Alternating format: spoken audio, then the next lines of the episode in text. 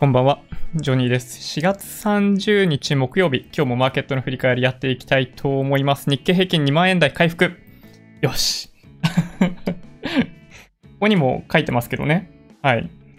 日経平均2万円台回復で、えー、まあ、アメリカの、まあ、主要産指数とかは、まあ、とっくに半値戻し達成していたんですが、これで日経平均も無事、半値戻しですね。半値戻しは、前値戻しという格言が、格言？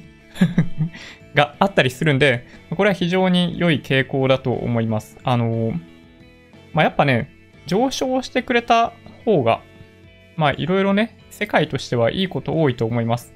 まあこの後、どんなバブルが待ち受けているかわかんないですけど、まあ、2万円台回復することで、えーやっぱりまあ、消費マインドとかも、まあ、おそらく回復してくるし、まあ、経済にも良い影響があると思うので、基本的には、ま、株高で、経済そのものもそれによってある程度支えるみたいなサイクルがうまく回ってくれるといいんじゃないかなと、僕自身は思ってますね。ただ一方で、えー、まあ、PR とかめっちゃ上がってきてますけどね。その株価の上昇もそうなんですけど、同時に、あのー業績の下落による部分も結構あって、まあ、簡単に言うと EPS 低下ってことですね。はい。なので、まあ、ちょっとね、やっぱり完全なる回復には、まあ、1年ぐらいかかるかもしれないですけど、まあ、株価って意味でいくと、実際の経済よりもはるかに早いタイミングで、まあ、元の値段を取り返すことができたらいいんですけどね。比較的短期間で。うん。というふうに正直思ってます。絶対ね、あの、その方がいいですよ。うん。はい。まあ、売り方は、まあ、もしかしたら見ていただいてる方の中に多少いらっしゃってダメージ食らってる方いるかもしれないですけど、やっぱね、今の相場は、まあ、日本政府もそうだし、まあ、まあ、自民党、まあ、政府与党、まあ、アメリカ大統領選控えるトランプさんとか、まあ、いろんな人がやっぱりね、株高に持っていきたいという意思があったりするんで、まあ、やっぱね、なかなか、まあ、売りでなんかやってやろうっていうのは、あんまりにもリスキーだと思うんで、そこだけはご注意いただければなと思います。はい。まあ、基本的には僕、あの、何でしたっけ？あの、投資系 YouTuber の、なんだろうな。僕別に投資系 YouTuber と自分で言ったことはないんですけど、まあそんな話でもばっかりしてますよね。なんかね、マップを作っていただいた方がいらっしゃるんですよ。Twitter でなんか出回ってるんですけど、そこになんか投資信託派っていうね、位置づけであのご紹介いただきました。いや、なんともね、ありがたいなと思ってますね。うん。投資信託派、まあ、でしょうね。インデックス派、投資信託派、そしてたまにギャンブル派みたいな感じだと思うんですけど、はい。まあ見ていただいている方も本当にね、あのー、超長期でインデックス投資基本をしながらも、まあマーケットをまあ日々見ながら楽しんでいただいていると思うので、まあ今後もね、そういった形でこのチャンネル見続けていただけたら嬉しいなと思ってたりもします。はい。壁のスイッチが気になって仕方がない。これですよね、これね。うん。これはですね、決して押すことができないスイッチなんですよ。あの、部屋の電気ではないですね。これ押しても何にも起こんないですよ。見た目上。うん。これ実はね、あの、外の電気なんですよ。だからね、そう。え、投資系だと思ってなかった？そう、投資系だと思ってなかったですよ。いや、ちょっとね、僕自身は驚きましたよ。え、みんなそう思って見てんの？あのー今まで、まあ僕はね、個人投資家だとすらあんまり思ってないですよ。そういう意味でいくと。あのー何かっていうと、まあ別に、別に僕、なんか、投資で飯食ってるわけでもないし、なんだろうな。とかね、言い始めるとなんかちょっと、あんまり良くないかもしれないですけど、ね、あの、あくまで、まあ、老後資産とかを、まあ、安心して安心した老後にするために、なんか資産とかを、あの、しっかり蓄えられるように、まあ、投資の勉強とかをしているみたいな感じだったりするんで、あくまでね。なので、まあ、僕別にね、個人投資家だというつもりもあんまりないし、投資系だという意識は実はあんまりなかったですね。これちょっとなんか見てみます？え、っとですね。え、っとね、どなただったっけな？これを書いていただいたのは、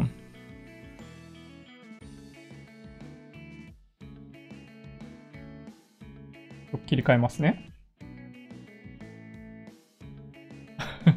マップが見たいという方がいらっしゃるんで、あの、ぜひ、この方この株の買い時さん。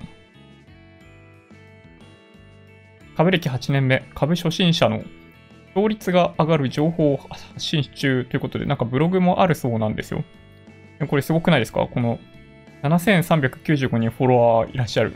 1774人もフォローしてるし。でもしかしたらね、フォローしてくれてるのかなという気はするんですけど、もしかして。はい。なんかね、YouTube 界の な、なんていうのこれ。7、7部会？ちょっとわかんないな。まあ、こういったマップの中に、まあ、上に、なんだろうな。えっと、7人の神々みたいな感じですかね。上はね。まあ、この中に、あの、もふもふさんとか、ダンさんとか、えっと、両学長とか、この人知らないですけどね、親父さん、リアル非常、あ、リアル非上場系ってことか？あゼッピーさんはここに入るんですね。で、みおさん、やばいぜとか書いてあって、この、僕ね、これもし、あ、名前だけは知ってるかな？ガチイケメン勢だって、投資家メンタリスト、サイさんでしたっけ？何をやってるのか僕よく知らないですけど、まあ、こういった方々ですね。で、チーム USA、銘柄分析系株主優待軍って これなんか面白いですよね。で、まあ、優待軍の中で、あれですよね、皆さんもたまに触れられている、このバフェット太郎さんとかですかね。あとは、そうですね、反米国株投資チャンネル。これちょっと僕もちらっと。他は、うん、どうかなあんまり僕はよく知らない。銘柄分析系。なんかもっと人の YouTube 見た方がいいのかな？という気はね、あの、正直言ってしました。なんか、なんだろうな。発信することに一生懸命になりすぎて、みたいな問題若干僕あるかなとやっぱ思ってるんですよね。うん。あの、ま、前にもお話ししたかもしれないですけど、まあ、ちょっとしたコミュ障ですよ。僕、そういう意味でいくと。やっぱ小さい頃から人と会話するのあんま好きじゃなかったし、まあ、というのもあって、あのー、結構ね、抵抗あるんですよ。人とそういうコミュニケーションを取るのね。SNS とかであってもそうだし、ね。だから、皆さん本当にね、すごいなと思ってるんですけど、親父はラジ、ラジ、親父、ワンピース見てない見てない そうか、そういうところから来てるんですね。銘柄分析系、この坂本さんって僕もね、あの、数回見たことある気がする。で、他は何だろうな。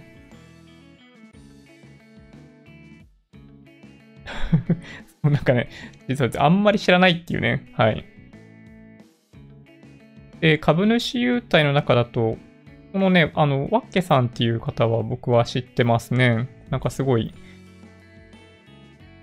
真面目にすごい一生懸命やってる感じのイメージ。他もあんまり知らないんだよね、そういう意味でいくと。で投資信託税の中に、なんかね、ここになんかジョニーチャンネルって入ってて、まあ、3軍ですよ。3軍ですよ。あの、我々、3軍です。はい。1軍、あの、紙セブンみたいなやつですよね。これ多分ね。この一番上はね。はい。で、テレビとか露出できるような。だからセンター張ってるのは、あの、前田敦子さんみたいな感じですよね。あっちゃんみたいなね。でで、その下に、なんだろうな、基本的には、なんだ？あれ？なんて言うんだっけ ?AKB の AKB でしたっけ？なんか分かれてますよね。みたいなのがあって、その下にいる研究生みたいな感じですよ。ここね、はい。研究生です。はい。なので、あのー、なんだろう、AKB48 に入るために頑張るみたいな、そういう感じですね。はい。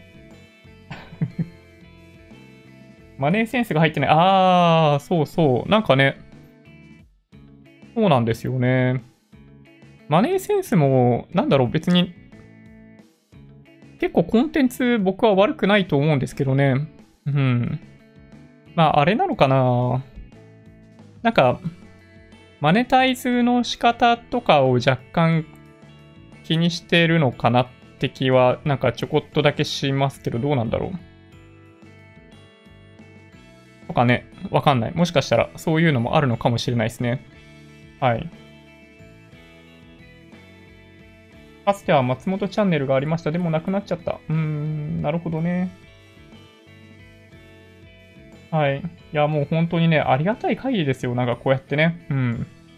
そうか、神セブンに入ってほしい。いや、神セブンの人たちね、すごいよね、ほんとね。なんかどうしたら、神セブンに入れるんだろう。やっぱり、握手会とか AKB の話でいくとね、握手会とか、ほんと地道にね、一枚一枚 CD 売るとか、まあ彼らは、あの、一生懸命やりながら、ね、あの、まあ、選挙活動みたいなのを行うわけですよね。そういう意味でいくとね。まあ、ほんとね、スペシャルマジックはないですよ。そういう意味でいくと。うん。まあ、だから、まあ、やっぱね、そう、一つ一つ一生懸命やっていくことぐらいしかないかなと思ってますけどね。あ、なんか、イメージ表示にするともっと見やすいですね。いや、そうそう。でもね、すごいいろんな方いらっしゃるんだなと思ってこうやって見てるとね。そうなんですよね。ちょっとね、他のチャンネルももうちょっと見たいなと思いました。正直言って。なんかほんとね、会社とかでもね、言われることあるんですよ。あの、本当に興味あるって 本当にね、へこむからそれ言われるとまあ、みたいなのがあ、ありましたということですね。はい。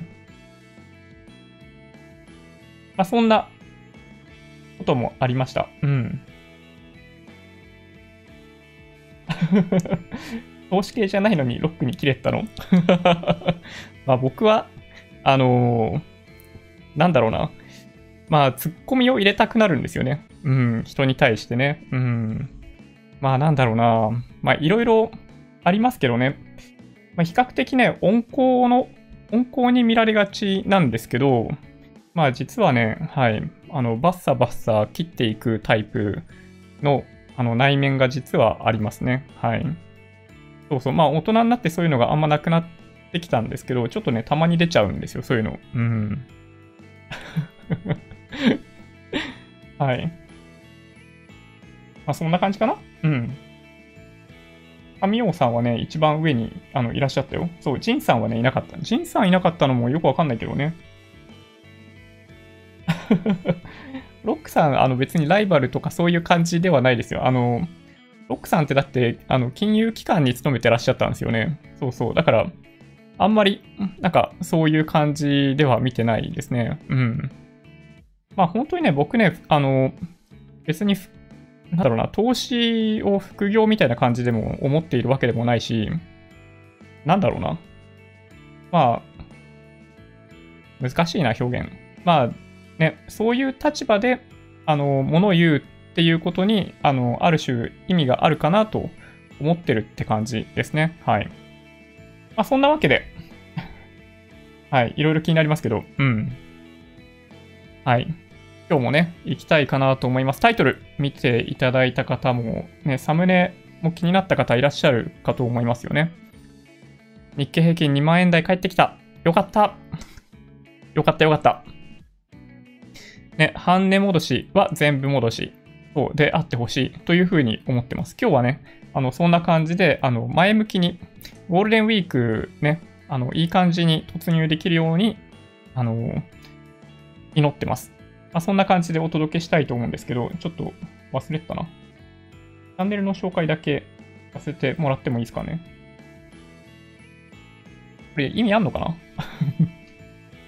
このチャンネルではいつもマーケットの振り返りや主要ニュースの解説、投資の Tips などをお届けしています。もしよろしければ、チャンネル登録をお願いします。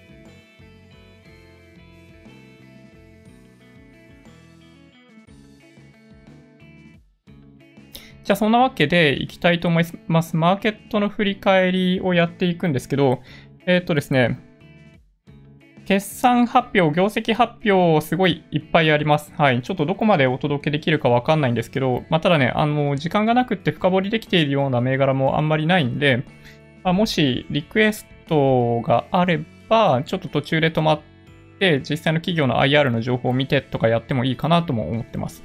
まずはサマリからいきます。日経平均。2193円69銭、69銭。422円50銭高、プラス2.14%でしたね。トピックスは1464.03、プラス14.88、プラス1.03%ですね。はい、日経平均とトピックスのこの上昇の幅の差がかなり大きいところが今日のポイントですね。これは、まあ、もちろんいろんな要因あると思うんですけど、まあ、よく言われるのは、あのー、8月の8日金曜日かな？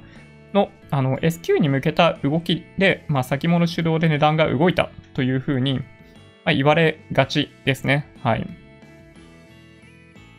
で、出来高17億1000万株売買代金が3兆円のせいですね。これ久々だと思います。うん。3, 3週間2、3、2週間ぐらいはずっと2兆円台ぐらいだったような気がするんで、3週間ぶりぐらいじゃないかな。値上がりが1490、値下がりが630、変わらず51銘柄ですね。はい。良い動きだったかなと思いますけど、まあ、日経平均の上昇率からすると、まあ、値下がり銘柄がややあるということで、やっぱりその日経平均に採用されているような銘柄が主導で、マーケット全体をま押し上げているだけ、指数だけ押し上げられているみたいな見方もできるかなと思います。暴落レシオが108.36、PR、日経平均の PR が16.07倍ですね。はい。一気に16倍。で日経平均の PBR が0.96倍。ビックス指数が31.29、日経平均ボラティリティインデックスが31.39、新高値銘柄数が52、新安値銘柄数が1。NT 倍率が13.79と、えっと、かなり高かった水準まで戻ってきましたね。はい。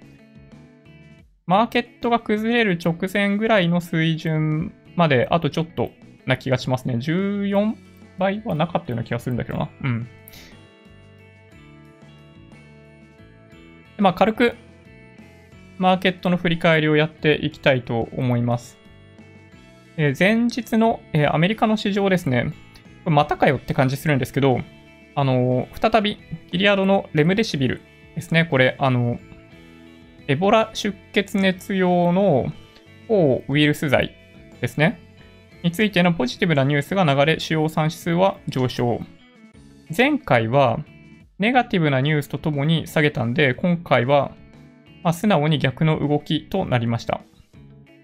ここからね。えー、ギリアド、ギリアドサイエンシーズとか、トランプ大統領からあのポジティブなコメントが出て上した上昇したわけなんですけど、ただですね、一方で優位さはなかったとする論文も発表されていることから、どちらかというとこれは政治的な動きと考えることもできるかなという気がします。まあこれはね、勝手に僕がそう思ってるってだけですよ。で、朝方から、まあ、昨日の日本時間の夜ですね、あの、アメリカの1、3月 GDP 発表されて、アナリスト予想を下回ってたんですけど、年率マイナス4.8%だったかな？だったんだけど、市場は見向きもしなかったと。はい。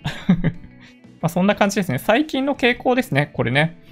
あの、指標発表も、まあ、個別の銘柄に関しても、まあ、悪いものが出てくるということが想像されているんで、アナリスト予想を多少下回ってても叩き売られるみたいなことがあんまりないですね。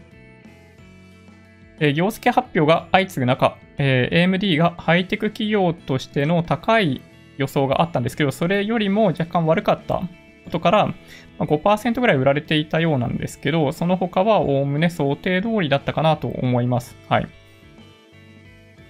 新型コロナウイルスの影響が直撃するような、え、企業の悪い内容の業績発表だったとしても売られにくい試合。はい。また、FOMC が開催されて、FRB の声明発表があったんですけど、すでにあらゆる手を尽くしているということもあり、目新しいものは何もなくスルーされたというふうな、あのー、コメントにさせてもらってますね。はい。まあ、ブルームバーグのあの市況解説とか、まあ、彼らの観点はこういうところを見ればわかるんで、まあ、そういうのも見ていただくといいかもしれないですね。あれ、今日、特に触れてないんですけど、原油高くなりましたね。多分、記事化の WTI 原油先物価格も、今朝見たら、今朝っていうか今日見たら、17ドルぐらいじゃなかったっけな。今16.9、16.69ぐらいか。はい。そうですね。あの、原油の価格も上昇したというのは、まあ、マーケットを下支えした要因の一つかなと思いますね。まあ、ただ、ね、貯蔵施設、空いてないけどどうすんだろうね。という疑問はある、正直言って。そう、だからね、あの、原油の価格に関しては、まあ僕はやっぱり、まあもしかしたら、まあ5月切りみたいなことにはならないかもしれないですけど、ロールオーバーの時期が近づいてくると、6月ものももしかしたらやっぱ荒れるんじゃないかなとか思ったりしますけどね。ただ、前回のような荒れ方はしないと思います。多分ね。まあ、大体なんかマーケットって前、まあ、最初に経験するものが最も大きいインパクト。誰もが予想していないんでそれに対応できないっていうインパクトを受けやすくって、まあ2回目は多分ね、そこまでではないんじゃないかな。という気がするけどね。はい。でアメリカの GDP のニュースでしょ？はい。で、その他に、まあ、こういう指標もね、無視されますね、最近はね。中古住宅販売制約指数、前月比20.8%低下とかね、ありましたけど、まあ、おおむねそういうところは無視かなというところです。え FOMC の内容については、ニュース記事とか見ながら、えー、確認したい、確認していただけるといいんじゃないかなと思いますね。基本的には、まあ、過去すでに、なんだ、発表されているな内容の通りですね。はい。うん。適格債、不適格債、不適格債に関しても、まあ、買い入れるよみたいな話がやっぱり FRB がやっている中では最もアグレッシブなんじゃないかなという気がしますね。はい。で、企業の業績発表、海外の話ですね、ちょっと行こうかなと思うんですけど、アルファベットですね。はい。売上は増加してます。えー、ただ、えー、1株当たり利益、9.87ドルですね。はい。アナリスト予想が10.38ドルだったっていうこともあって、まあ、やや下げたっていう感じでしょうかね。はい。そうですね。1、2月は良かったんだけど、3月に入ると、やっぱり、この新型コロナウイルスの関係があって、企業が、まあ、広告の出向とかにもかなり、なんだろうな、まあ、広告の出稿を控えたっていうことが、やっぱ経結果につながっているかなという気がします。はい。まあ、でしょうね。なんか YouTube の、あの、収益ってなんか毎日毎日見えるんですけど、まあ、減ってるっちゃ減ってるかなと思いますね、やっぱりね。うん。まあ、もともと、あの、スズメの涙みたいなもんですけどね。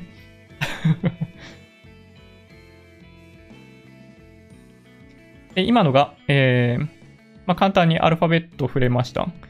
で、マイクロソフトですね。あの、先に、まあ、やや強い内容から取り上げますけど、マイクロソフト、え1、3月期売上高15%増3.7兆円ということですね。そうですね。本当に、ね、強いですよね。売上総利益率69%。すごい会社だよね。こんな数字普通の企業では叩き出せない。ね、営業利益率が37%。うん。いやー、ほんとね、すげえ会社だなと思います。まあ、マイクロソフトは、まあ、いいですね。はい。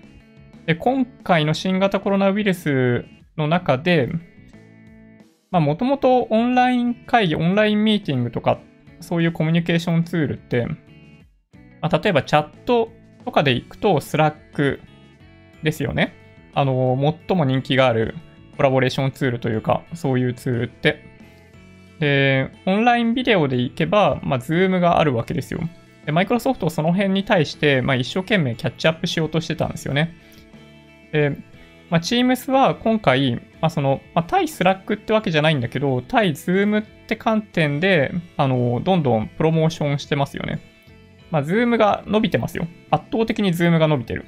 だけど、あの、マイクロソフトの Teams も、まあ、この流れに乗っかって結構伸びてるんですよね。で、もしかしたら、そう、あの、Slack にとってはこれ、辛い状況なんじゃないかなという気がしますね、正直言ってね。うん。マイクロソフトはね、本当に、すごい強い企業だなと思ってます。いつもね。うん。まあ、特にあの CEO 変わってからね、すごい、再び上昇気流に乗っかってる感じで、恐ろしいなと思います。え Facebook ですね。Facebook、MAU、MAU、あの、マンスリーアクティブユーザー、あの、どれぐらいかとかってイメージできます？なんと30億人ですよ。30億人ユニークユーザーいるってどういうサービス？ね。いやー、これね、恐ろしいっすよ。いやー、ほんとね、まあ、Facebook って、うん、まあ、若い世代とかあんま使ってないんですよね。うん。で、まあ、本名だったりするんで、まあ、それを活用してサービスとして利用している人も結構いるわけだけど、ね、Facebook はなんだかんだ言って、そう、マンスリーアクティブユーザー30億人だよ。30億人ってやばくない？いや、ほんとね、売り上げが1兆9000億。いやすごいっすよね、ほんとね。まあ、ということです。はい。まあ、何かとお騒がせにになってしまいがちな、あの、マーク・ザッパー、ザッカーバーグですけど、まあそうですね。まあ今後、まあ引き続き、まあやっぱ広告伸ばしていくっていう感じでしょうかね。いやー、すごいよね。いや、でもすごいな、本当に。ちなみにこのね、あの、Facebook、あの、参加の Instagram もあるし、WhatsApp も持っているじゃないですか。なので、まあ、それ総合した時の、なんか MAU みたいですけどね。なんだかんだでね、そう、だから Facebook の M&A ってうまくいってんなと思うんですよね。はい。Facebook 高齢化問題とかね、かつて若干言われてた時期ありますけど、一周回って、まあ、Facebook ね、いいんじゃないかっていう流れが若干来てますね。で、まあ、サブスクの代表格かもしれないですね。Spotify。えー、Q1、1、3月売上高は2140億円。えー、MAU は31%増えたそうですね。やっぱり巣ごもり消費ですね。うん。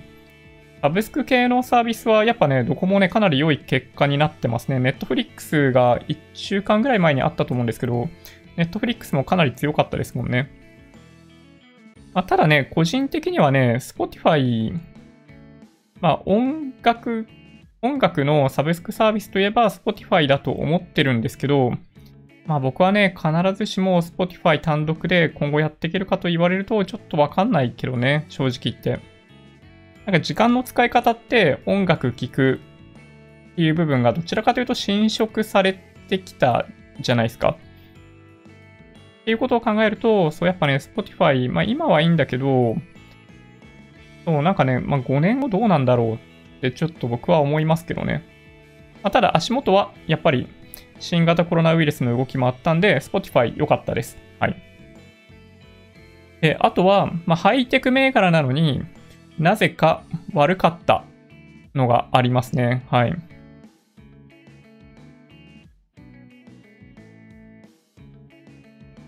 そうですね。あれ？ん？どうかな ?AMD、アドバンストマイクロデバイスですけど、そうですね。まあ、4、6月の予想が若干弱い見通しを示したことが嫌気されたみたいな感じですね。うん。まあ、見通しに関しては、まあ確かにややあんまり多くなかった感じですけど、まあただね、売上高に関しては前年同期比プラス40%になってるんで、まあやっぱり半導体系は全般的に強いんだなとは思いますね。そうか。あんまり良くなかった方はクアルコムですね。クアルコムはやっぱりその、モバイルに特化しているようなところがあるんで、まあその中国の、まあ、ロックダウンの時期も早かったし、やっぱそういう意味では、なんかその、まあ、流通の一部分が止まっちゃった関係で停滞29%減益みたいな結果になってますね。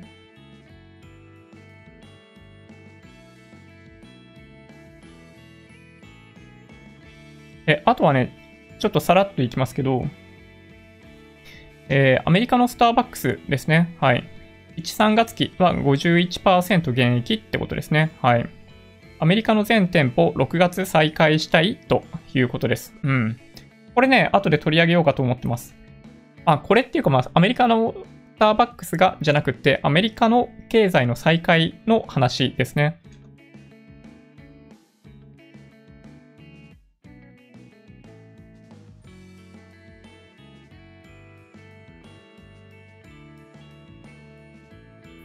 で、あとはテスラですね。テスラも、えっと、良かったかな？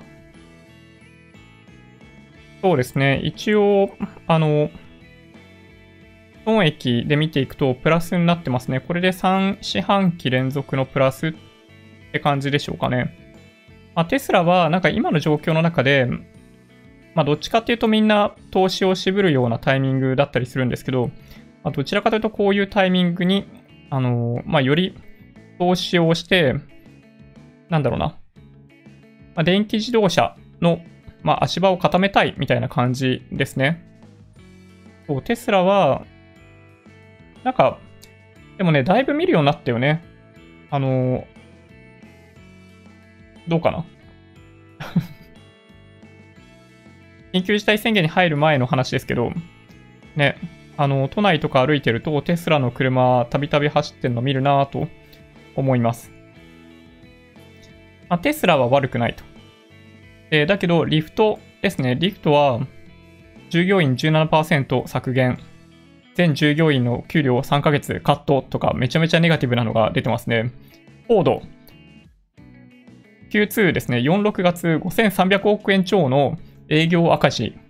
時間外で株価下落。ちょっとね、影響大きすぎる。で、ボーイング、6億ドル最終赤字。うん。あ、意外とそこまで大きくなかったって感じだけどね。うん。ボーイングね。で、あとはキャタピラー。まあ、この辺景気敏感系じゃないですか。えっと、46%減益。全地域減収。はい。この辺はかなり厳しかったところかなと思います。はい。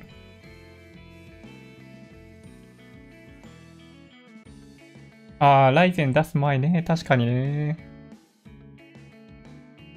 国内いきますね。国内市場は米国市場の、まあ、今お話ししていたような流れ、まあ、プラス2%以上ですね。大体ね、主要産指数。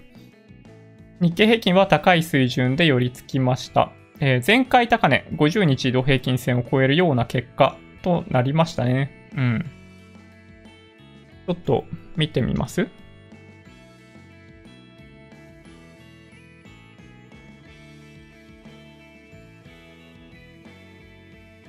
こんな感じですね。前回高値この19,900、まあ、円ぐらいのところをサクッと超えてきましたね。で、これ、まあ、上髭、まあ、見えないよね。見えるわけがないか。見えない。絶対見えないね、これね。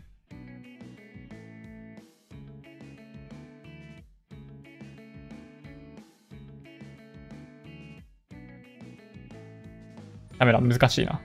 はい。まあ、というわけなんで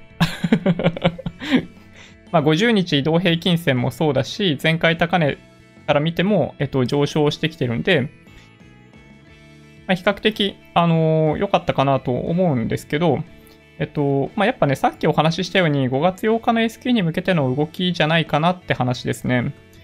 日経平均の上昇率とトピックスの上昇率が、まあ、2倍ぐらい差がついてる。1%と2%ぐらいの差がついてしまってるんで、まあ、やっぱ S q に向けた動きかなという気がしますね。営業日で見ると、もう明日と来週の木曜日でもう金曜日、来週の金曜日じゃないですか。なので、だから実質的に今日は、そうですね。S q の週の火曜日みたいな感覚なのかな？もしかしたらね。はい。で、まあ、これによって結果としてですね、はい。これですよ。1月高値から3月安値までの半値戻し達成しました。うん。半値戻しは前値戻しというアノマリーもありますよと。アノマリーですよ。はい。格言なのかな？アノマリーかな？わかんないけどね。まあ、ただね、まあこれずっこいっすよ。まあ僕はね、あの、これはずっこいなと思ってて、まあ、基本的に世界経済って、あの、拡大する方向に進むじゃないですか。新興国がどんどん、あの、規模大きくなるし、先進国もより大きくなっていく。ね。あの、通貨、物価に関しては、まあ、高くしていかないといけない通貨安、物価高とかさ、こういうところがやっぱ背景としてはあるんで、まあ、基本的に戻すんですよ。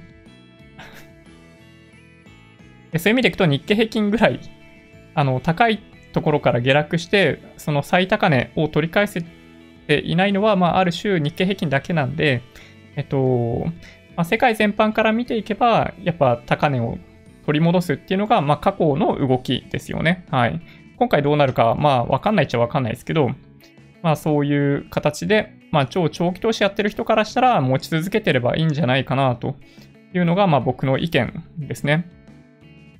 企業の決算発表はまだ序盤戦だが、全体で見てみると、今のところ発表された内容でいくと50%近い減益となっていて、日経平均など PR、減益を反映して上昇し続けている。まあ、だから、この前まで13倍とかだったじゃないですか。決算発表の減益が反映されると、もしかしたら、うん、20倍超えるんじゃないかなっていうことですよね。なので。で、もう一つ、ソフトバンクグループ、業績予想の下方修正を行ったんですが、まあ、地合いの良さとも言えますけどね。まあ、市場は十分に織り込んだ数字だと解釈。まあ、結果として、ソフトバンクグループは上昇ですからね。はい。いや、もうね、わかんないっすよ。だから。あ、そうそうそうそう、本当そうです。インチキ相場感ありますよね。はい。インチキ相場 という言い方もできます。はい。まあ、月末っていうこともあって、うん、まあ、いろんな思惑で買われたんじゃないかなという気はします。正直言って。うん。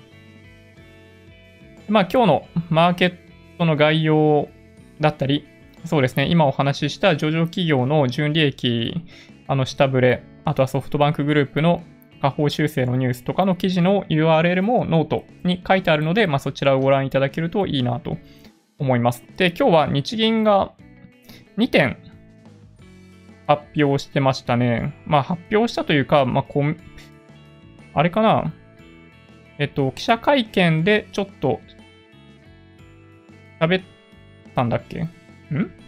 参参議院の委員会でなんか喋っなんだっけな。ちょっとね、まあわかんねえや。うん。ETF 買いの件ですね。まあ、結構多くの人から、まあ、問題視されている日銀の ETF 買いですね。うん。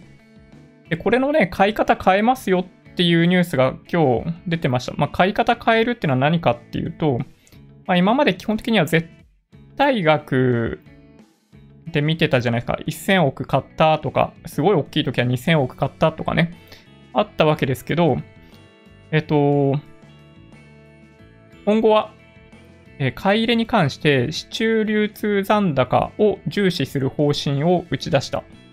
これ何かっていうと、あのなんだろうな。まあ、流通している分って限られているじゃないですか。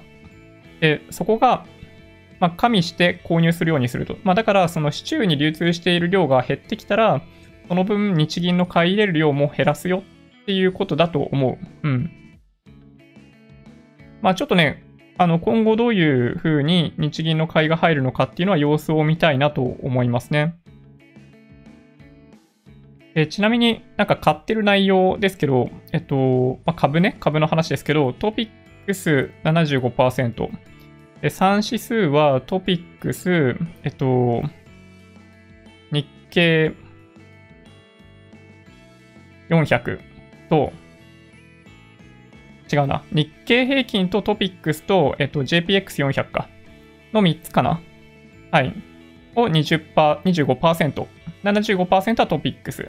という買い方でいくよということですね。はい。これが1個目。で、もう1個は、えっと、今週月曜日に発表があった日銀の金融政策決定会合の結果ですけど、その時に、まあ、次回検討するよって言っていた、えーまあ、中小企業への融資促進のための、えっと、資金供給制度は、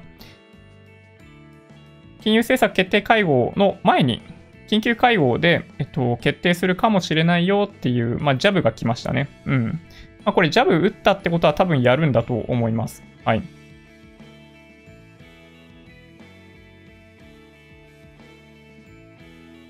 で今日発表された指標をちょっと触れたいと思います。えっと、内閣府から、えー、毎月発表されているものですね。消費者態度指数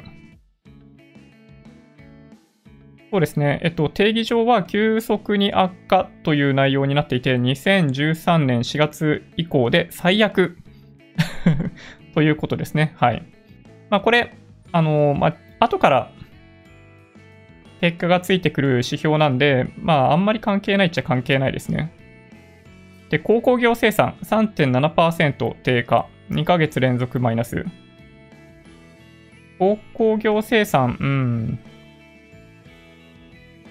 まあ、ただね、そこまで、あの、ドラスティックに減少しているわけではないんだけど、まあ、結果はかなり厳しいという風な解説がされてますね。うん。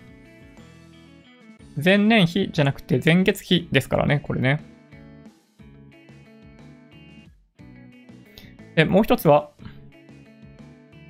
観光庁が発表した内容ですかね。えっと、外国人旅行者前年同月比85.9%減ということです。はい。まあ、ほとんど来ないですね。うん。日本にこのタイミングで来る人っていうのはね、よっぽどの理由じゃないかなという気がします。うん。まあ、この辺はね、予想通りですよね。だってそもそも飛行機が95%減便とか、そういう状況になってるんで、まあ、当然ちゃ当然ですよね。で、海外の指標もいくつか発表されていて、まあ、あんまりマーケットは注視していないと思うんですけど、えー、中国の PMI ですね。在新の4月、中国 PMI は49.4。中国の製造業 PMI は、えっと、50、50、50.8か。うん。ということですね。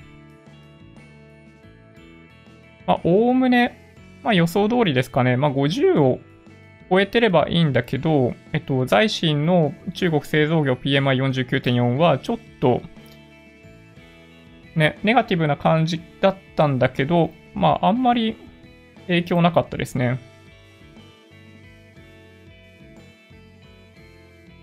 あとは台湾。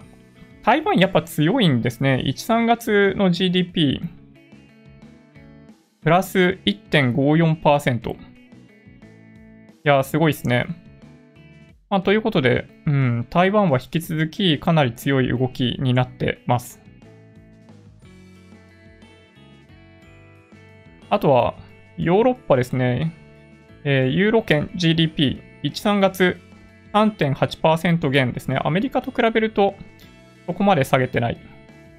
まあ、ただ、国別に見ていくと、イタリア4.7%減、フランス、スペイン5%以上のマイナスとなっているんで、まあ悪いですね。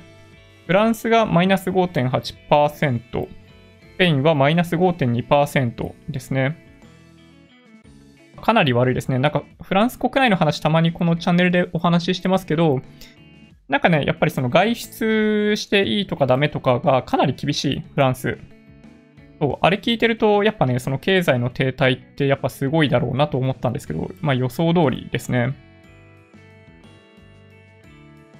じゃあ、いくつか企業のお話ししようかね。うん。ね、台湾すごいですよね。なんだかんだ言って。ね、びっくり。うん。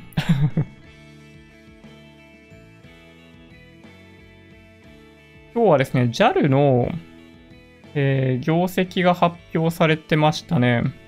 売上高が、えー、2020年3月期連結決算って観点でいくと5%減ですね。1兆4112億円。そうですね。1、3月だけで見ると、229億円の赤字っていうことで、まあ、これが実態ですよね。毎、このなんだろうな、四半期ごとに、まあ、300円、300円じゃない、300億円ぐらいずつ赤字、ここから出るってことですね。これね、考えると。まあ、だから4、6月でしょ？で、7、9。で、まあ、10月から戻ったとして、まあでも耐えられるよね。そう考えるとね。なんか前回 ANA のあの全日空の数字とかも見てましたけど、まあ、なんだかんだでなんか耐えられそうだなっていう感じがしましたね。なんか国にお世話になるということにはならないんじゃないかなって気がするんだけど、ね。まあわかんないです。もうちょっと様子見ないといけないですね。え、どちらかというと、すごい強い決算内容だったのが日本電産ですね。はい。あの、長森社長が有名な日本電産ですね。あの、日産から、日産の社長になる予定だった人、な、なる予定だった人かな。うん引き抜いちゃった 日本電産ですね。うん。はい。なんと、えっと、まあ、各企業、2021年3月期がね、あの、今後の業績予想を出すところをみんな嫌がって出していないわけなんですけど、今期営業利益計画10%増っていう数字を出してます。これね、これ、いや、すごいなと思った。うん。日本電産めちゃめちゃ強い。いや、そうなんですよね。営業利益1250億円13%増。売上高は2.3%減なんですよ。まあ、影響、それなりにあるよっていうことですね。えー、ただ、やっぱそのコストカットとか、まああの人コストカッターで有名じゃないですか。うん。まあそういうのもあって、あの、営業利益に関しては13%プラスを目指すということですね。ほんとさ、日本電産とかトヨタとかもそうだけど、ね、もうすでに乾いた雑巾なのかと思いきや、それをさらに絞り込むっていうね。ま現場の努力もね、まあ、現場の努力がすごいんだと思う。僕はね。きっとね。わかんないけど。もう日本電産の数字はね、すげえなと思いましたよ。で、1、3月期の業績に関しても、や、そうなんだよね。あの、155億円とかで、まあ、利益出てるし、いや、ほんとね、やっぱ強いですね。うん。日本電産。で、まあ、村田も今日発表していて、まあ、ややね、あのー、まあ、現役予想だったりするんですけど、まあ、村田は、えっと、2021年3月期の、えー、通期の業績予想を出したということが前向きに捉えられそうな気がしますね。うん。これね、なんか、今回の決算発表の一つのトレンドになりそうな気がする。頑張って2021年3月期の業績予想とかを出すと、市場から交換されてすごい上昇する。みたいなパターンがなんかどうもできそうな気がする。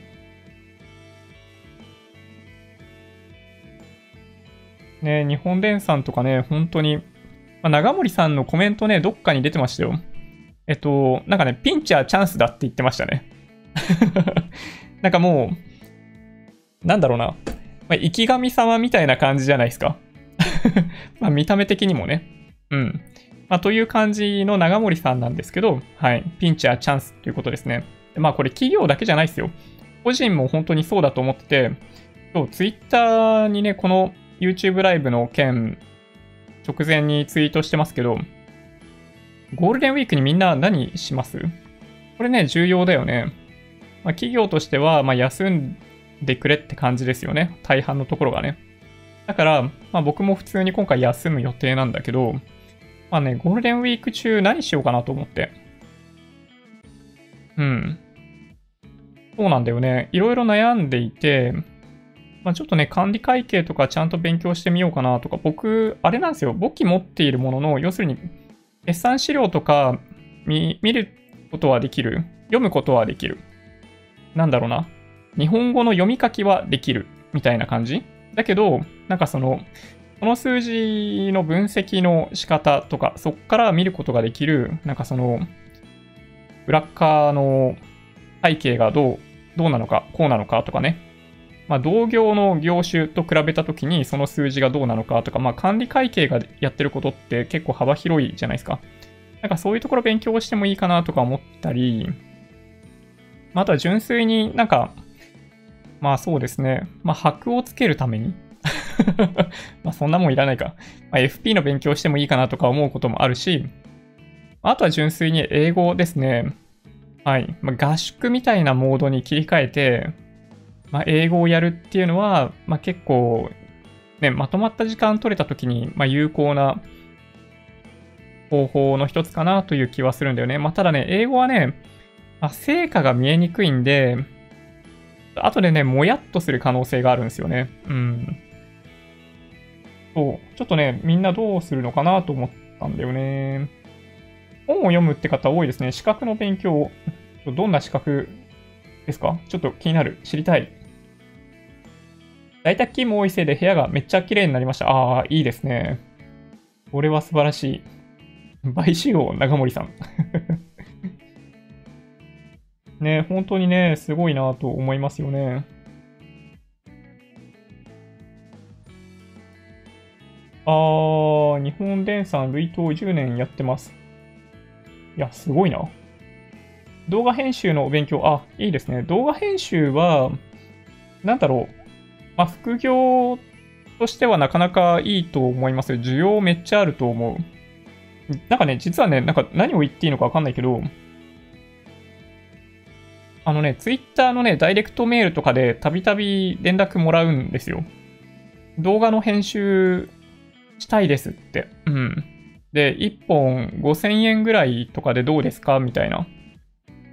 来るんですよね。うん。で、まあ今って、まあ基本的にライブ配信するようになっちゃってるんで、まあまたね、引っ越してから編集してアップロードする方法を再開したいんだけど、まあ今は、YouTube ライブでやっちゃってるんで、ちょっとそういうメッセージいただいても、大変、大半の方にはなんか、ちょっと今はやってないんだよね、ごめんみたいな感じなんだけど、やっぱね、相場感からすると、まあ、5000円ぐらい、1本5000円ぐらいでいけるらしいんだよね。そんなに長いもんじゃないですよ。多分ね、10分、10分動画5000円とかかな。で多分編集にかかる時間3、まあ慣れれば3時間とか、まあ内容によりますけどね。で、多分ね、その、まあ悪くないと思う。なんかね、そこから得られるものは結構あるんじゃないかな。なんかもし、ある程度編集できるようになって、なんかまあまあ有名なチャンネルの編集とかやったら、多分それこそね、箔がついて、単価もっと上げることとかできるんじゃないかなと思いますね。あの、YouTuber やるより動画編集やる方が そういう意味でいくと、あの、まあ、着実に収入としてあの蓄積できると思いますね。うん。そうそう、動画編集はね、ちょっとね、おすすめできるものかなと今は思いますね。今の段階ではね。また時間が経つと、なんだろう、その受給が、のバランスがまた取れてきて単価下がっちゃうかもしれないし、あの、まあ、今だからっていうのはあるけどね。そう、だから今だからっていううちにむしろ乗っかって、あの、いろんなものに手を出すというかね、その次を見据えて準備するっていうのもありじゃないかなと僕は思いますね。ゴールデンウィーク走る。ああ。ああ、そうなんですか。太ってるんですね。なんか、やっぱあれですか、自粛太りですかね。まあ僕も前お話ししたように、やっぱ3キロぐらい増えたんで、そう、落とそうかなと思ってます。FP2 級いいですね。ちょっとね、何級はいいのかわかんないな。中小企業診断士。あ、いいですね。はい。中小企業診断士はね、おすすめです。あの、僕の知り合い、会社の同僚とかも持ってる人いて、いや、すごいですよ。中小企業診断士、すごい幅が広くって、マーケティングもそうだし、経営もそうだし、そう、なんかね、すごいいい資格だと思いました。うん。そうですね。この BGM はですね、あの、なんだっけ。えー、野良猫は宇宙を目指しただっけな？うん。そうそう、そういうのも、えっと、フリーの音楽でね、あの、集まってるところがあるんですよ。そういう専用のサイトがあって、そこでこの BGM も見つけているわけですけど、やっぱね、その辺のノウハウって、うん、あの、いい単価になってると思います。今の段階ではね。YouTube に動画投稿をしてみようかな。ああ、いいと思いますね。いや、本当いいと思います。管理会計は経営者の感覚的、えー、管理会計優れているのが理想。細かい専門知識がなくても BSPL 見ると、えー、ざくっと自社、他社の状況がわかる能力。うん、なんかね、いいですよね、そういうのね。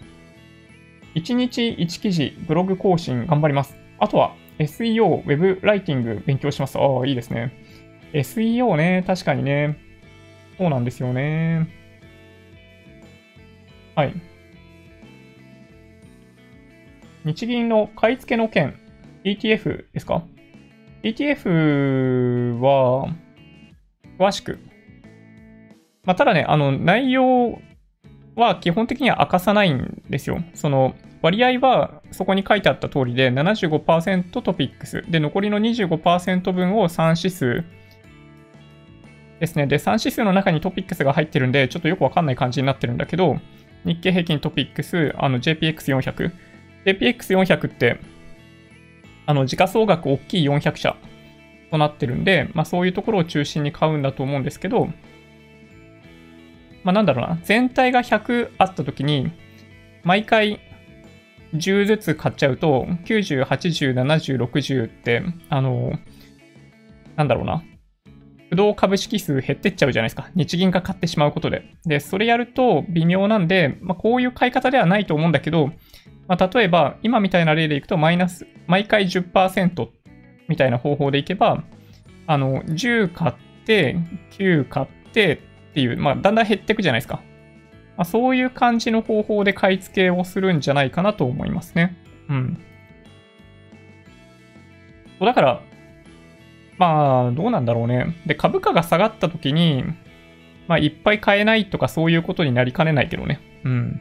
まあ、ただやっぱり、まあ、いろんな、なんだろうな、日日銀の ETF 買いって、まあ、出口戦略ないんで、今のところ。まあ、多分持ち続けるんですよ。持ち続けて、あの、配当をもらい続ける。で、それが国庫に入るみたいなことになんかなるんじゃないかなと思うんですけど。そうだから、なんかすごいネガティブに捉えすぎなくっても僕はいいんじゃないかなと思うんですけどね。はい。まあ、ただね、そう、出口戦略がよくわかんないのは間違いない。で、あるんだと思うんですよ、考えの中には、彼らのね。だけど、まあ、買い方もそうですけど、その、出口戦略明らかにしちゃうと、やっぱね、足元見られる可能性があるわけですよ。買う方法だって最近みんなハックしてるじゃないですか。日銀ハック。前場でこれぐらい下落してると、あの、5場買いに来るとか、そういうのをなんかパターン化して、そこに、あのー、売りを当ててくるとかね、そういうことをやってる人がいるんですよ。だから日銀としてはね、あんまりね、手の内明かせないんですよ。やられるから。うん。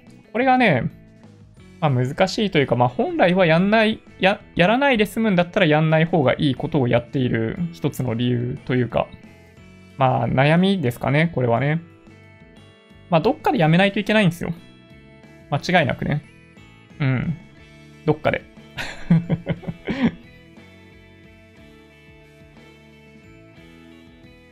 いやー、そうですね。動画編集勉強しなくてもできる。結構面倒だけど、そうですね。Windows であればメジャーなフリーのソフトといえば AVI Util とかね。えっ、と、あとは DaVinci、DaVinci Resolve とかもある程度は使えますね。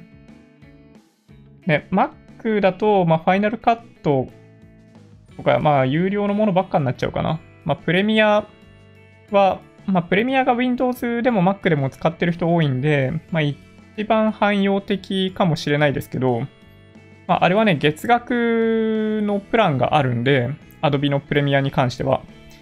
その、あ、プレミア月1000円とか2000円とかだったと思うから、まあ少なくとも月1本か2本編集して納品しとけば元は取れると。みたいな感じかな。うん。まあね、オンラインで教材ありますよ。うん、動画編集はね。まあでもね、動画編集だけじゃない、そういう意味でいくと。なんかね、今の世の中、ほとんどのものは、オンライン上になんかその教材あるんで、最近ね、本買うとか一切しないね。そういう意味では。うん。全然しなくなっちゃった。そうそうそうそう。ね、面白いっすよね。ちなみに僕がね、YouTube をやるようになったきっかけは、自分の結婚式の、えー、動画編集ですよ。うん。これ面白いなと思って。結婚式をやってる時にも、まあ、僕、ジンバル片手に結婚式とかやってましたからね。一人称の視点とかを撮りたかった。一人称視点で結婚式撮ったり、よりダイナミックな形で、あのー、写真とかね、動画が撮りたかった。写真より動画の方が圧倒的に楽しいんですよ、見てて。そう、それで、それがね、けあの、きっかけですね。そう、結婚式の動画ね、だからね、い何回見ても楽しいっすよ。うん。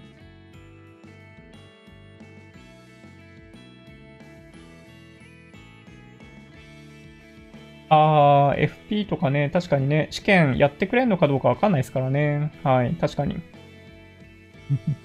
自粛ストレス太り。あほう、なるほど。ストレスはなくしていくことしかできないですね。そしたらね。うん。あー、部屋の書斎かね。なんかみんないいですね。そう考えると。国庫じゃなくて日銀の金庫に入るんでは。うん、どうなんだろう。わかんない。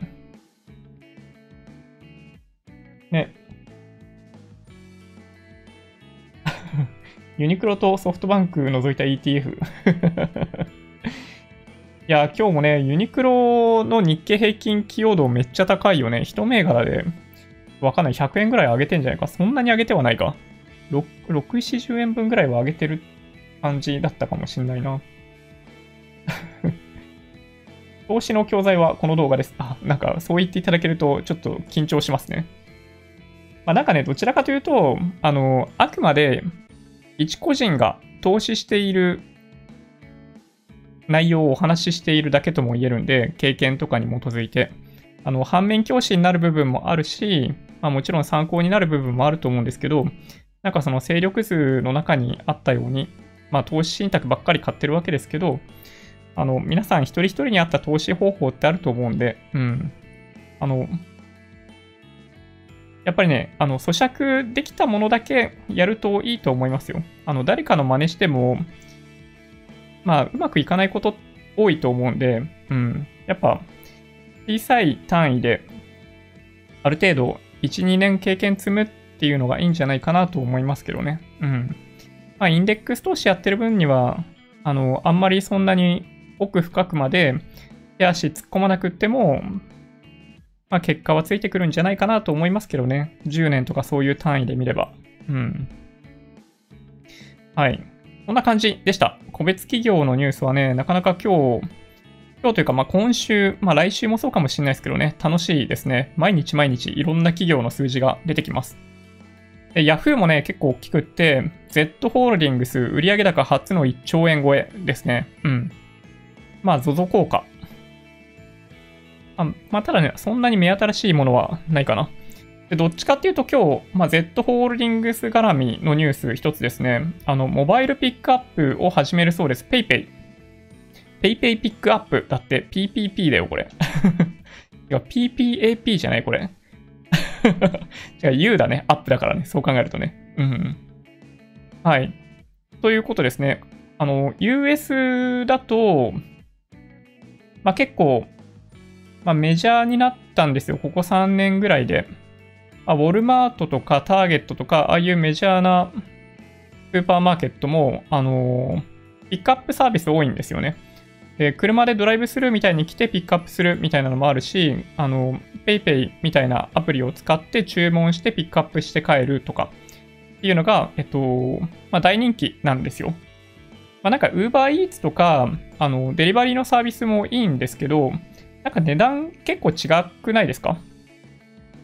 ね、あの、多分、お店によって違うんだと思うんですけど、まあ、結構ね、値段違うんですよ。で、それに加えて、なんかその、デリバリーフィー300円とかそういうのあったりとかするんで、まあ、ちょっと悩ましいですよね。それはそれでね。すごい近いところにあるんだけど、みたいな場合は特に。なので、この PayPay ピックアップ。これね、いいんじゃないかな。という気がします。で、PayPay ね、本当に強い。なんかね、そうなんだよね。うん、なんかもう PayPay、なんかほぼ一人勝ちだよなとか思って、ちょっとこれね、悩ましいですけどね。はい。なんかね、都心部は、まあ、ありとあらゆる決済手段使えるようになってるとこ多いですけど、なんかね、地方に行けば行くほど PayPay 強いらしいんですよ。あの、なんかソフトバンクグループって尋常ではない営業力を持ってるじゃないですか。持ってるじゃないですかって。そんな知らねえよって感じかもしれないですけど、あの、光通信とかね、あの、昔、2000年ぐらいの頃とかって YahooBB とか、まあそういうのもあったじゃないですか。もうね、あの、まあ、ゴリゴリの営業ですよ。そう、光通信っつったらもうね、尋常ではないですよ。僕のイメージね。はい。まあ、PayPay 強いですと。で、他のなんだろうな、いわゆるなんとかペイと比べても、まあ、先んじているので、なんか比較的やっぱ強いなと思いましたね。うん。で、メルカリ。メルカリがね、ちょっとね、なかなか、まあ、キャッシュ、キャッシュ潤沢にあるんで、まだまだ大丈夫だと思うんですけど、えっと、3級累計赤字222億円っていう数字とかが出てますね。うん。ちょっとね、辛いかな。やっぱりなんかその、広告反則費にやっぱかなりお金かかっている。というのが痛いですね、正直言ってね。うん。メルカリそのものはね、好調なんだけどね。あとは銀行ですね。あの、三菱 UFJ。もともとの業績予想がえー、純利益7500億円だったんですけど、下方修正で5200億円ということですね。はい。まあ、これ、引き当て金かな？多分。だと思いますね。おそらく。はい。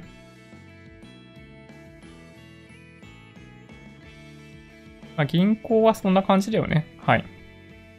というところでしょうか。最近 PayPay ばかり使ってて、財布の現金が増えてびっくり。その分口座からお金が消えたけど。あ、そうですよね。うん。なんかね、僕もね、もう、現金持ち歩いてないんで、クレジットカード1枚と携帯だけ持ってお買い物行ってる感じですね。スーパーマーケットもそうだし。前にもお話しましたけどね、僕はね、お財布持たないんですよ。小さいお財布がとかじゃなくって、うん、お財布を持ってない。まあいろいろね、言われること多いんですけど、だからまあ海外で、海外旅行してる時の、なんか街プラプラ歩く時の格好みたいな感じですよ。うん。現金、現金一切持ってない。というね。はい。そうですね。PayPay 一人勝ち、メルペイお金かけたのにメルカリ、ま、ね、全く儲かるビジネス持てない。そう、メルカリ以外がね、うまくいってないですね。メルカリはね、いいんだけどね。導入コスト安いのが一番。ああ、確かにね。そうそう、間違いない。いや、そうなんですよね。バイクも購入 PayPay 決済。お、すごいですね、それね。へえ。そうか。高額決済にも PayPay 使えるんだ。なるほど。まあでもなんかさ、そのなんとか Pay って、やや分かりにくい部分があって、あの、プリペイド部分と、そのポストペイ部分がなんかちょっと分かれてたりしますよね。PayPay もクレジットカードで払うっていうのは、そのいわゆるその、なんかポストペイ方式で、あの、引き落とされるんですよ、結局ね。あの、クレジットカード経由で。で、プリペイド方式は、その銀行から事前に入金しておいてとか、で、なんかよく20%還元とかあったりするんだけど、なんかそれの条件とかになってたりするん。これね、なんかそう。だから、もう途中で、あの、ああいうキャンペーン追っかけるのやめちゃったけど、そう、めんどくさいんだよね、なんかね。うん。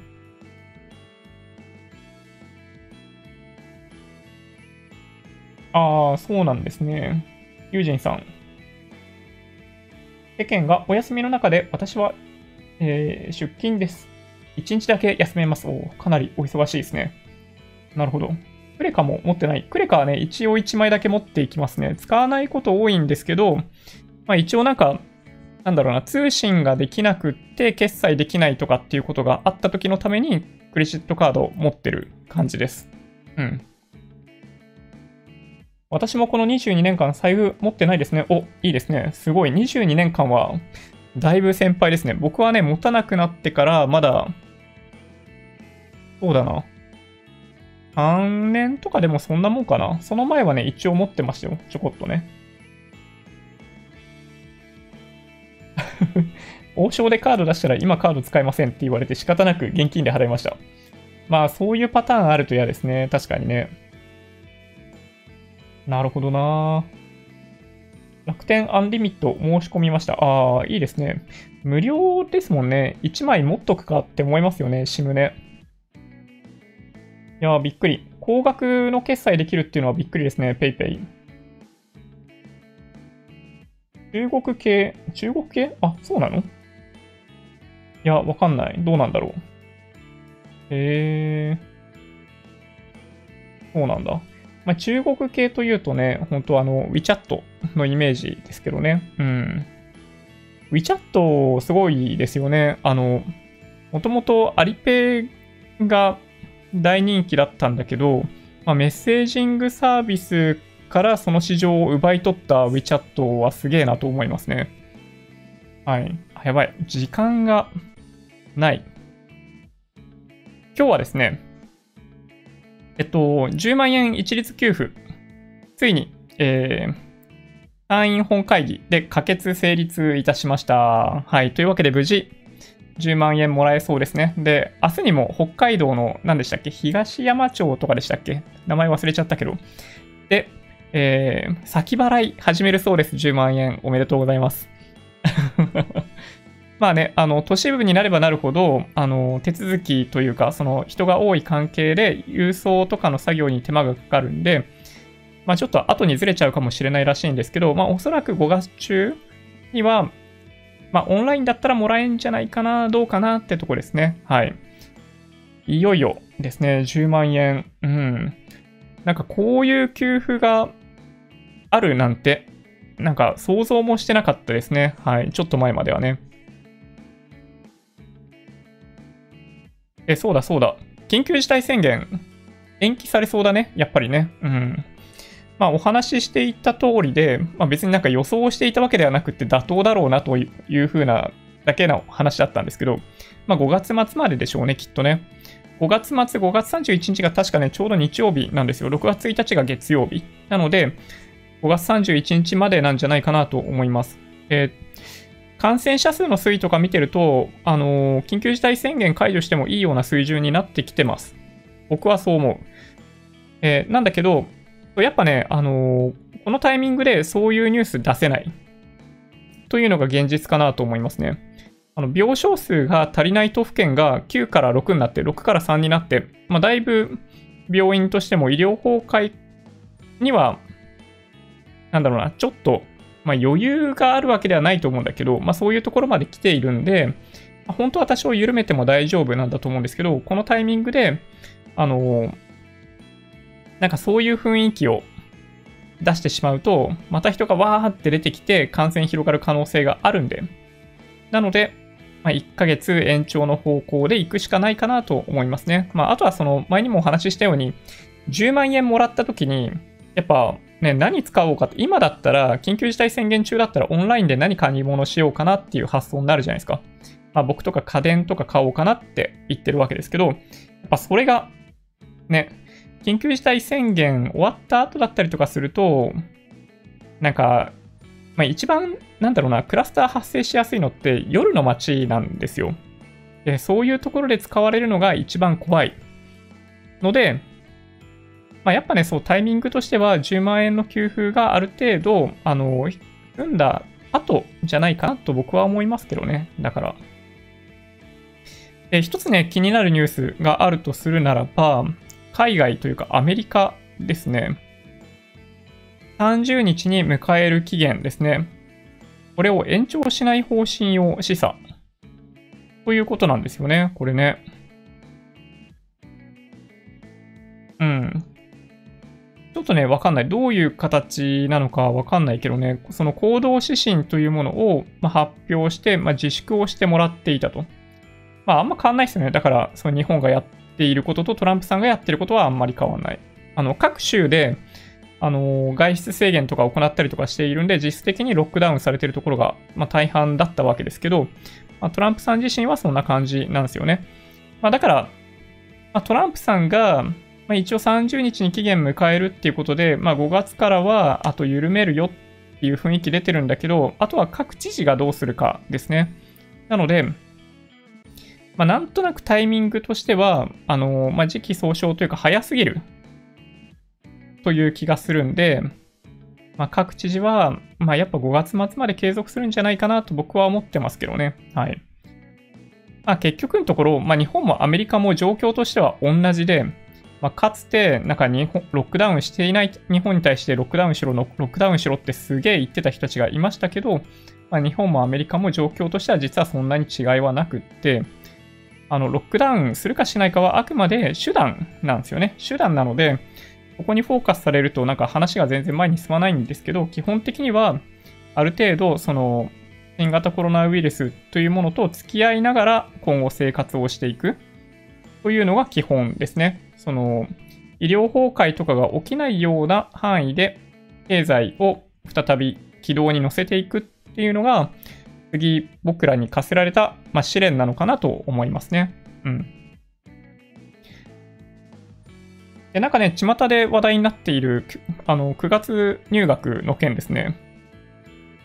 9月入学の件、これ、いや、で、あの、別に僕いいんだけどさ、9月入学まあ、僕はもともと9月入学でいいんじゃないか派だから 変更するのは変更するでいいんだと思うんだけど、えっと、なんかいろいろ細かいとこ気になりますよね。なんだろうな。あの、今、オンラインで授業ができないからといって、9月に変更しようとしてんじゃないか疑惑がそもそもある。というのがやっぱね、一つ気になるといえば気になるし、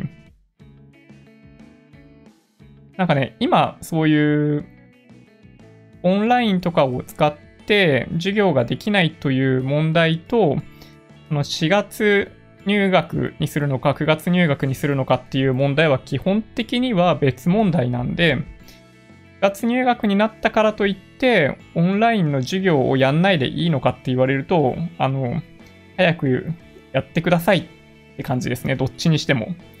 9月にするんだとしてもね。うん。だから、すいません。ちょっとマイク触っちゃった。なんかね、そう、コメントを聞いてると、ちょっと不思議な感じがしますね。うん。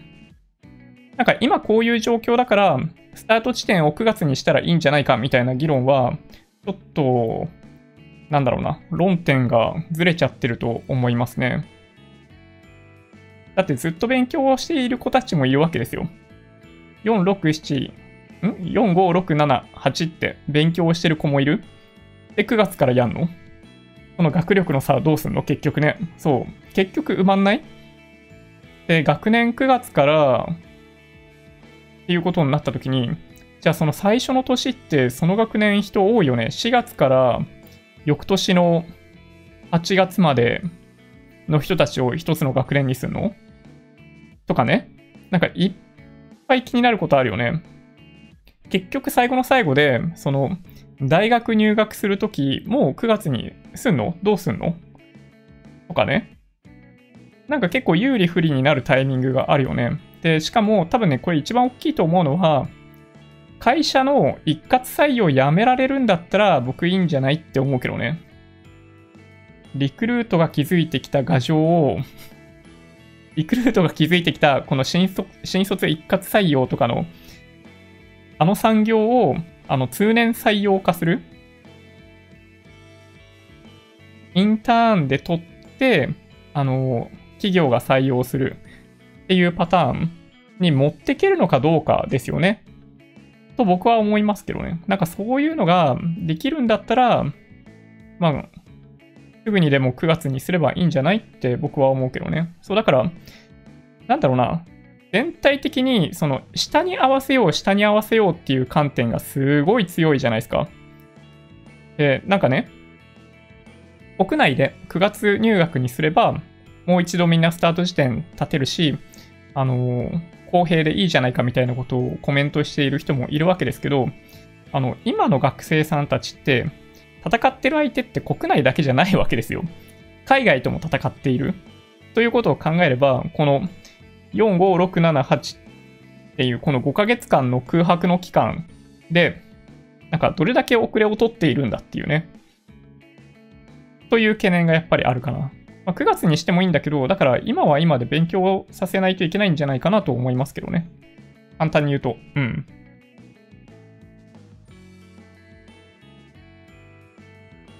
同級生が1.5倍になると就活きついんじゃないかな。ね、やっぱそう思いますよね。いやー、ほんとね。9月入学ってセメスター制とかにするのかな？ああ、みたいですよ。要するに、前期後期みたいな感じ ?1 学期2学期っていうのかな？小中高って、1学期2学期3学期だよね確かね。そう。だけど、そう、9月入学生はイコール、そう、セメスターですね。前期後期っていうか、1期2期、2期制に変わるという話だと僕は理解してます。うん。いや、本当に9月入力に注力するよりオンライン協力教育に注力してほしい。いや、ほんとそうだよね。なんか、問題のすり替えだと僕は思った。ね。ね、ひどいなと思いましたよ。東京都感染拡大防止協力金1週間で3万件以上の申請あったらしい。いや、すごい。いいね。もらえるものはもらおう。うん。で、あとね、ちょっとテック系ニュースいきますけど、Google Meet って、あのー、Google の Zoom みたいなアプリ？あ、違うな。Zoom みたいなアプリ。意味わかんないこと言ったね、今ね。Zoom みたいなアプリがあるんですけど、まあ、あれの Google 版ですね。Google Meet が無料化されました。うん。あの、ぜひね、あの、企業とかじゃなくって、友達同士とかでも使ってみてほしいですね。まあ、スカイプとかより、まあ、僕は好きだけどな。まあ、Google Meet は、まあ、わかんねえな。どうかな。うん。まあ、スカイプもね、結構品質高いんで、それはそれでいいかなと思うんですけど、まあ、今回無料化されてるんで、ぜひ使ってみてください。うん。Google Meet。なんか昔はハンガウトとかなんか、まあ、いろんな名前ついてましたけどね。ハンガウトミートって名前だったかな。ちょっと前までは。で、あとはもう一個。Apple、Google、新型コロナ感染警告向け通知 API のベータ版をリリースですね。なんかね、えっと、次の iOS、なんだっけな ?13.5 とかなんかそれぐらいのベータ版の中に一応組み込まれているらしいですね。はい。これもしね、うまくいくんだとしたらかなり有効じゃないかなと思います。うん。頑張ってほしいですね。うん。なんか Bluetooth の技術を使って近接していたかどうかっていうのを判別。で、それで対象の人に通知を行うっていうのが、その機能の概要なのかな？確かそんな感じだったと思う。で、Apple 絡みでニュース続けていくと、まあ、マスクしてて、ロック解除できないでも困ってる人多いですよね。で、これ、ロック解除しようとしてできないと、あの、キー入力に切り替わるじゃないですか。で、これをもっと短い期間で、あの、キー入力できるようにするようなアプリを、そのベータ版の中では、中に組み込まれているらしいので、なんかそういうのも期待できますよね。あとはね、まあ、さっきちょっと出てきた Zoom の話なんですけど、まあ、これね、テック系の人にしかちょっとわかんないかもしれないんですけど、あの、クラウドサービスって、まあ、AWS、Amazon の AWS が代表格なんですけど、マイクロソフトの Azure とか、まあ、Google クラウドとかあったりするんですね。で、その中に、まあ、後発として、あの、Oracle のクラウドがあるんですよ。Oracle ってあの、データベースとか、アップとかで有名な、あの、Oracle ね。うん。でね、Zoom が、まあなんだろうな、スケスケールしないといけない。その、サーバーの台数とか圧倒的に増やさないといけないというタイミングで、なんとびっくり、オラクルを採用したんですよね。まあ、これね、もしかしたら裏で、まあ、オラクルはメジャーな企業の、まあ、採用事例を作りたくって、かなり良いオファーを Zoom にしたんじゃないかっていう話もあるんですけど、その、まあ、アメリカの政府とかも、マイクロソフトの Azure 使うのかとか、まあ、AWS 使うのかみたいな感じの中で、まあ、Zoom が、まあ、後発でそんなに規模としても大きくないオラクルを選択したっていうのはちょっとね、はい、びっくりしましたね。はい。Apple Face ID なんとかしてほしいですよね。うん、そうそう、僕もね、そう思います。日本、米の備蓄量半端ない。あ、そうなんですね。へえ、それちょっと安心ですね。一瞬 Google Neat に聞こえた。それは、あれですね、僕たちのことかな？カラータイマーピコンピコン。あ、本当だ。時間がやばいですね。えっと、このズーム関連でね、一個、あの、朗報ですね。持ってる方いらっしゃったらなんですけど、キャノンの一眼レフカメラをウェブ化する、違うの、ウェブカメラ化する Windows 向けのソフトが公開されてます。これ US 向けなんですけど、まあ、もし、キャノンの一眼持っている方はチャレンジしてもらえるといいかもしれないですね。ちなみにね、あの、僕、このカメラ使って会社の、なんだろうな、 Zoom に参加してるんですよ。もうすごい、最近はね、誰も触れないですけど、最初の頃はね、その圧倒的な画質の良さ、特にみんな、なんだろうな、パソコンのディスプレイの上とかについてるカメラって、まあ、解像度もそんなに高くないし、あの感度とかも良くなかったりとかして、まあ良くないんですよ。見た目が悪い。暗いとかね。で、女性とか特にすごい嫌がるじゃないですか。で、まあそういうのもあって、顔出さないとかそういうことやっちゃう人もいるぐらいなんですけど、やっぱね、こういう、こういうカメラとか使うと、そうなんですよ。そういうね、会社のミーティングとかでも、あの、品質の高さをアピールできる。する必要ないかもしれないんだけどね。うん。映像もそうだし、このね、カメラも、カメラじゃない、マイクもそうなんですよ。これ、 Zoom のミーティングでもこのコンデンサーマイク使ってて、ズームはね、自動で音量の調整とか、ノイズキャンセリングとかやってくれるんで、特にカスタマイズしてないんですけど、まあ、かなりやっぱ品質高いみたいですね。聞いてる方曰く。うん。そうらしいんですよ。だから、ね、キャノンの一眼もし持ってたらね、うん。あ、EOS 持ってるんですか？ああ、結構持ってる方いらっしゃるですね。そうそう。らしいですよ。ちょっと、相性の機種、言いましょうか。えっとね、一眼の方行くと、EOS 1D、これわかんない。X Mark II とか、Mark III とか、Mark IV とか、5D Mark IV か。5DS とか 6D、7D、77D、80D、90D とか EOS、リビル、SL2 とかなんかいっぱい書いてありますけど、で、ミラーレス行くと、まあ、最近出てたやつ、あと EOS R、EOS RP とかね。あとは EOS M Mark II、M50、M200 とか。あ、これパワーショットでもいけるんだね。パワーショット G5X とか G7X、SX70 とかが対象に入ってますね。これね、あのー、もしお持ちの方がいらっしゃったら、まあ、ググってみてもらえるといいかもしれないですね。EOS Webcam Utility Beta っていうソフトウェア、これ Windows のみなんですけど、出てるんで、これ、はい。ちょっとね、試してみていただけるとそれだけ画質がいいって面白いですね。いや、本当に、何やってんのって感じに最初見られますけどね。だけどね、あのミーティングの時に、その、まあ、特にね、映像よりも音声の品質の良さっていうのは、実はね、重要なんですよ。聞き取りにくいことが結構ありますよね。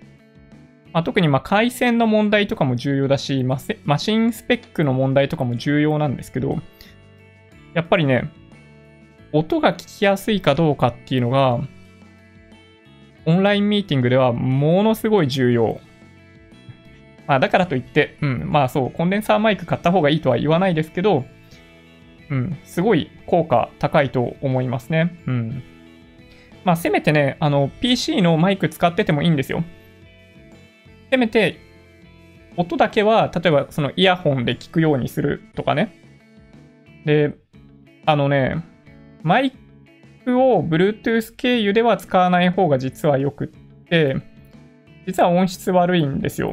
あの、Bluetooth になっちゃうと。だから、あの、有線のイヤホン、マイク付きのイヤホンを使うか、有線のヘッドセットを使うか、あとは、スピーカーだけワイヤレスで聞いておいて、パソコンのマイク、内蔵マイクを使うとかね、そういう方法もありますね。うん。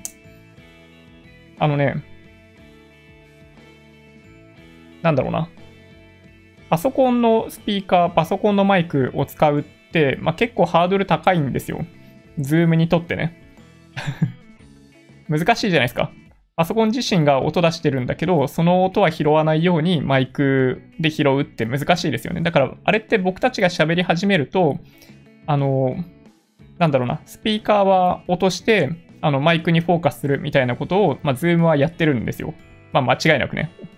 なので、ハードル高い。それやっぱりね、音質良くなくなっちゃうんですよ、そうすると。だから、そのスピーカーと、スピーカーは本当に耳に直接入れる。マイクは本体でもいいし、何でもいいんだけど、だからその、聞く方と入力する方を別々にしてあげると、やっぱね、いいんですよね。まあ、みたいな。やっぱね、オンラインミーティングコツがありますよ。というのはね、やっぱもう2ヶ月ぐらいやったからね。毎日毎日ね、ほんとミーティング10個ぐらいあるんでね。はい、という感じです。ちょっとね、時間過ぎちゃったんで、そろそろ終わりにしますけど、そうぜひね、EC につなげられない。マジですか？なんと。いや、ほんと、持ってたら、ちょっとね、試してみていただけると嬉しいな。あ僕はね、ちなみに、あの、ルミックスなんですよ、これね。ルミックス使ってて、あの、G9 ってモデルなんですけど、あの、HDMI ケーブル直接させるんですね。で、そっから、あの、A10 mini っていうブラックマジックデザインの、なんだろうな、キャプチャーボードみたいなやつに挿して、そっから USB Type-C で、この MacBook Pro につないでる感じですね。はい。めちゃめちゃ快適。うん。まあ今日はね、再びコンデンサーマイクに切り替えてるんで、音質の安定っぷりもすごいんじゃないかな。ちょっとね、そろそろ終わりにしますけど、そう、あの、ピンマイクでトライしてたんですよ。あの、ピンマイクの方が取り扱いやすい時があるんですよね。だけど、やっぱね、難しかったな。ピンマイクって、あの、線、まあ、有線ですよ。で、その線に触れたとかそういうので、ノイズが入ってたりとか、ちょっとね、取り扱いが難しかった、正直言って。そう、だから、再びコンデンサーマイク帰ってきましたね。コンデンサーマイクは間違いないですよ。近くで話すコンデンサーマイクほど音質の良いマイクはないんじゃないかな。まあ、ダイナミックマイク使ってもいいと思うんだけど、ちょっと僕はね、はい。このマランツの MPM2000U でいきたいなと思ってます。はい。こんな感じで今日はね、終わりにしようかなと思います。はい。今日も長い時間お付き合いいただきまして本当にありがとうございました。また次回お会いしましょう。Twitter、Instagram のアカウントもあるんで、もしよろしければフォローお願いします。音声だけで大丈夫っていう方は、ポッドキャストもあるんで、そちらもサブスクライブお願いします。もし今回の動画が良かったって方は、高評価ボタンをお願いします。合わせてチャンネル登録していただけると嬉しいです。